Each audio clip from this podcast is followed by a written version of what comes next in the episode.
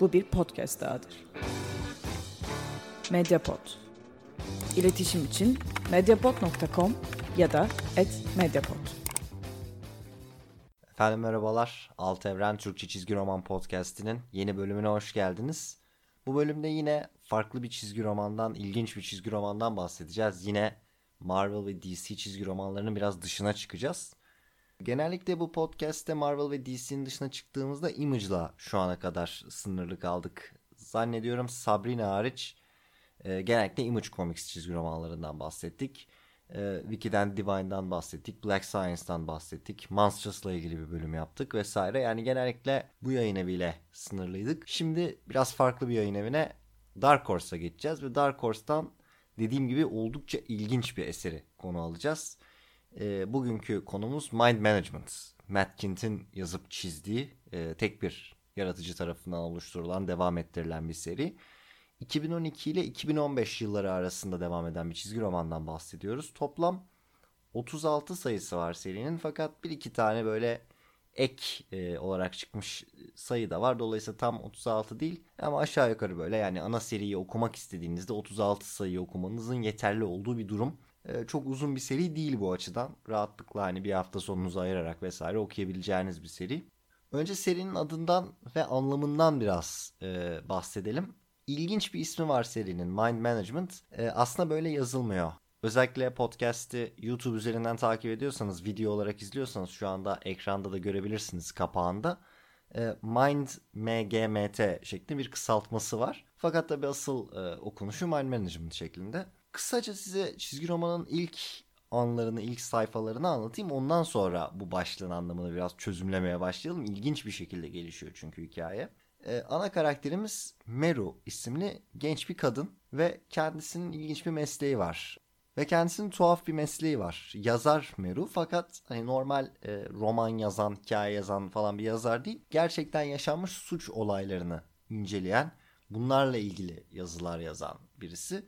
Ve bir tane çok başarılı kitabı var ama o kitabı yazdıktan sonra bir nevi böyle e, zor bir döneme, kuru bir döneme, üretken olmadığı bir döneme giriyor. Bunun sonucu olarak da çeşitli maddi sıkıntılar yaşamaya başlıyor. Hayatı pek iyi gitmiyor anlayacağınız seri başladığında. Ve ilginç bir konu olarak, üzerine yazabileceği bir konu olarak bir uçak seyahati üzerinde çalışmaya karar veriyor. Bu seyahatin özelliği de şu. Uçuşta yer alan herkes artık uçuş sırasında ne oluyorsa bir şekilde hafızasını tamamen kaybediyor ve bu hani ben kimim burası neresi falan tarzı bir hafıza kaybından çok bir şekilde uçağı yere indiriyorlar fakat yolcular bir andan itibaren o uçakta bile neden olduklarını hatırlamayacak seviyede hafızalarını kaybediyorlar. İndikten sonra sevdiklerini, yakınlarını, ailelerini, yaşadıkları yerleri tanıyamaz hale geliyorlar. Ve uçuş içinde bulunan herkes de bu durum yaşanıyor. Bu durum gözlemleniyor. Tek bir kişi hariç ve hafızasını kaybetmeyen, uçakta bileti olmasına rağmen uçak indiğinde bulunamayan tek kişi daha ilerleyen günlerde de ortadan kaybolmuş durumda. Dolayısıyla böyle bir sır var ortada. Meru bu enteresan olayı araştırmaya karar veriyor ve bu araştırmaları onu serinin ikinci önemli karakteri olarak tanımlayabileceğimiz Henry Lime'a. Lime'la Meru tanıştıktan sonra Mind Management başlığının, bu hikayenin başlığında detaylarını ve asıl e, anlamını biraz daha iyi anlamaya başlıyoruz. Nedir mind management?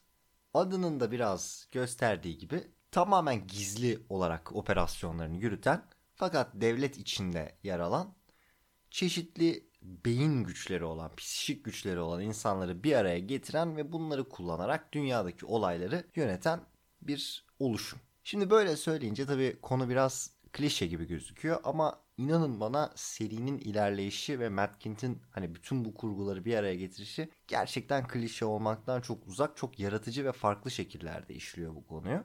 Hikaye ilerledikçe Meru ve Henry Lime birbirlerini biraz daha iyi tanıdıkça Henry Lime'ın Mind Management'ın en önemli ajanı olduğu ortaya çıkıyor. Neredeyse sınırsız psikik güçleri olan bir adam olduğu ortaya çıkıyor ve ilerleyen noktalarda hem bu organizasyonun geçmişi hem kuruluş yıllarına kadar uzanan daha uzak geçmişi hem de bugünkü durumu. Biraz daha detaylı olarak açıklanmaya başlanıyor.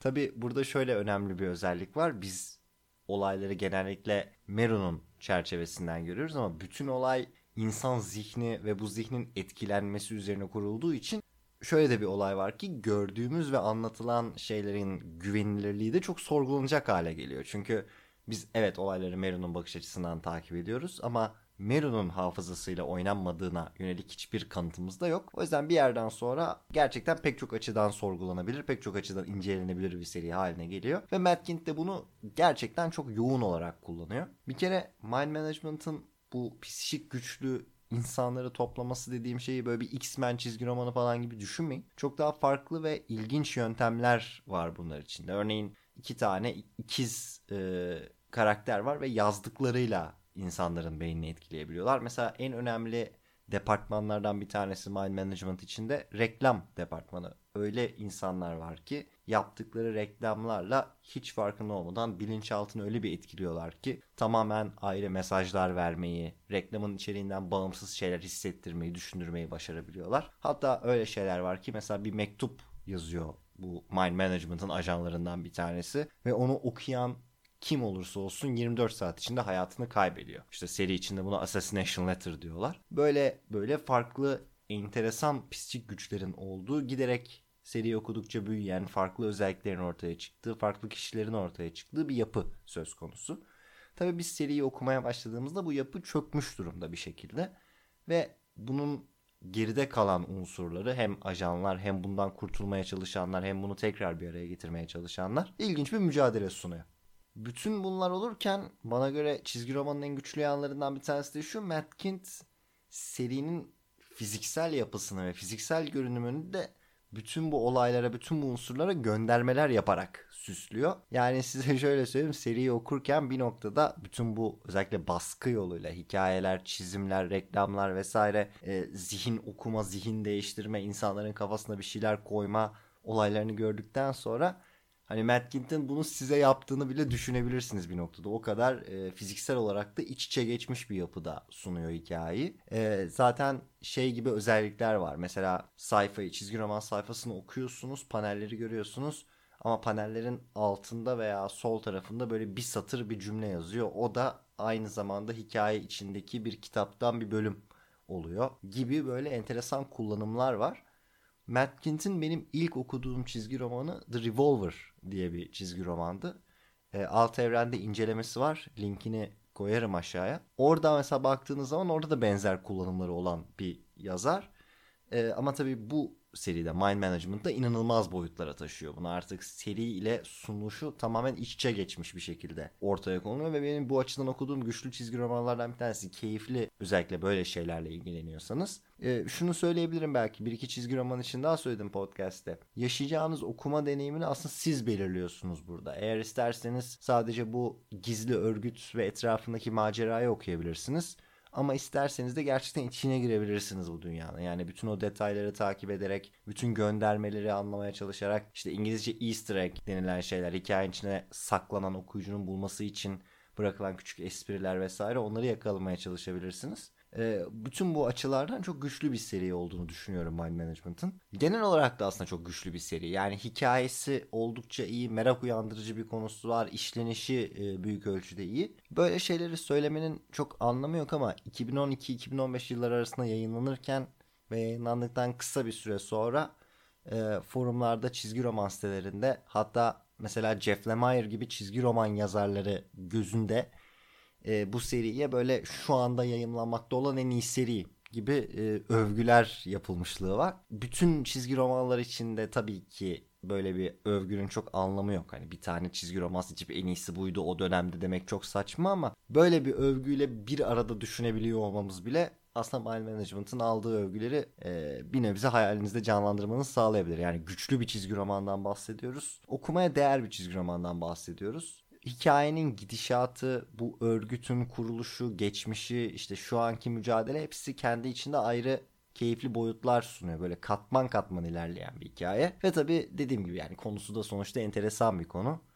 Bütün bu açılardan ve aynı zamanda çok da uzun bir seri olmadığı için bence okuyacak ilginç bir şey arıyorsanız, farklı bir şey arıyorsanız bir şans verebilirsiniz.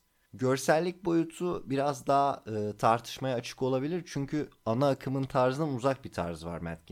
Benim çok sevdiğim bir çizer. Ben çok seviyorum bu tarz çizgileri takip etmeyi. Özellikle de yine dediğim gibi hikayeyle bir uyum içinde olduğu zaman sadece panelin içindeki çizim olarak değil de bütün bir sayfayı açtığınız zaman görselliği sizi yakaladığı zaman okuması çok keyifli oluyor. Burada da bu var. Hani hem renkler bakımından hem çizimler bakımından hem karakterler bakımından bana göre çok e, keyifli bir çizgi roman ama tabii dediğim gibi ana akımın tarzından biraz daha uzak. O yüzden belki burası biraz daha subjektif bir konu olabilir. E, orada biraz daha size bırakıyorum. Herhalde bir iki sayı okuyup bu çizimleri sevmediğinize karar verirseniz veya bu görselliğin size hitap etmediğine karar verirseniz o zaman serinin geri kalanında size hitap etme durumu çok olmayabilir.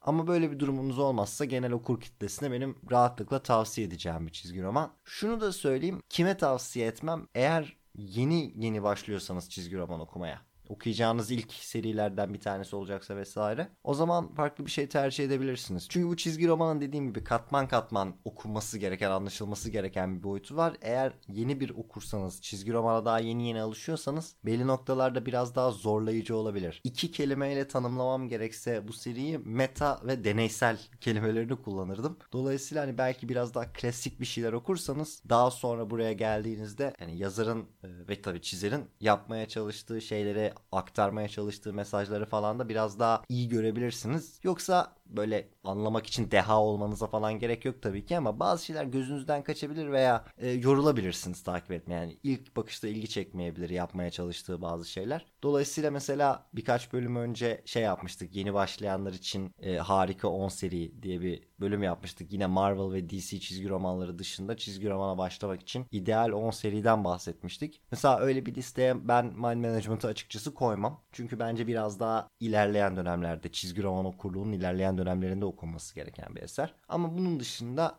hani konusu ilginizi çekiyorsa veya işte karakterler ilk sayı ikinci sayı okuduktan sonra ilginizi çekiyorsa tabii ki okuyabilirsiniz. Ya öyle bir e, hani net bir tavsiye, somut bir tavsiye de değil. Genel olarak olumlu şeyler söyledim. Biraz da objektif olmak açısından tabii yine kendimce yine subjektif oluyor ama bana göre olumsuz bir tarafını da söyleyeyim.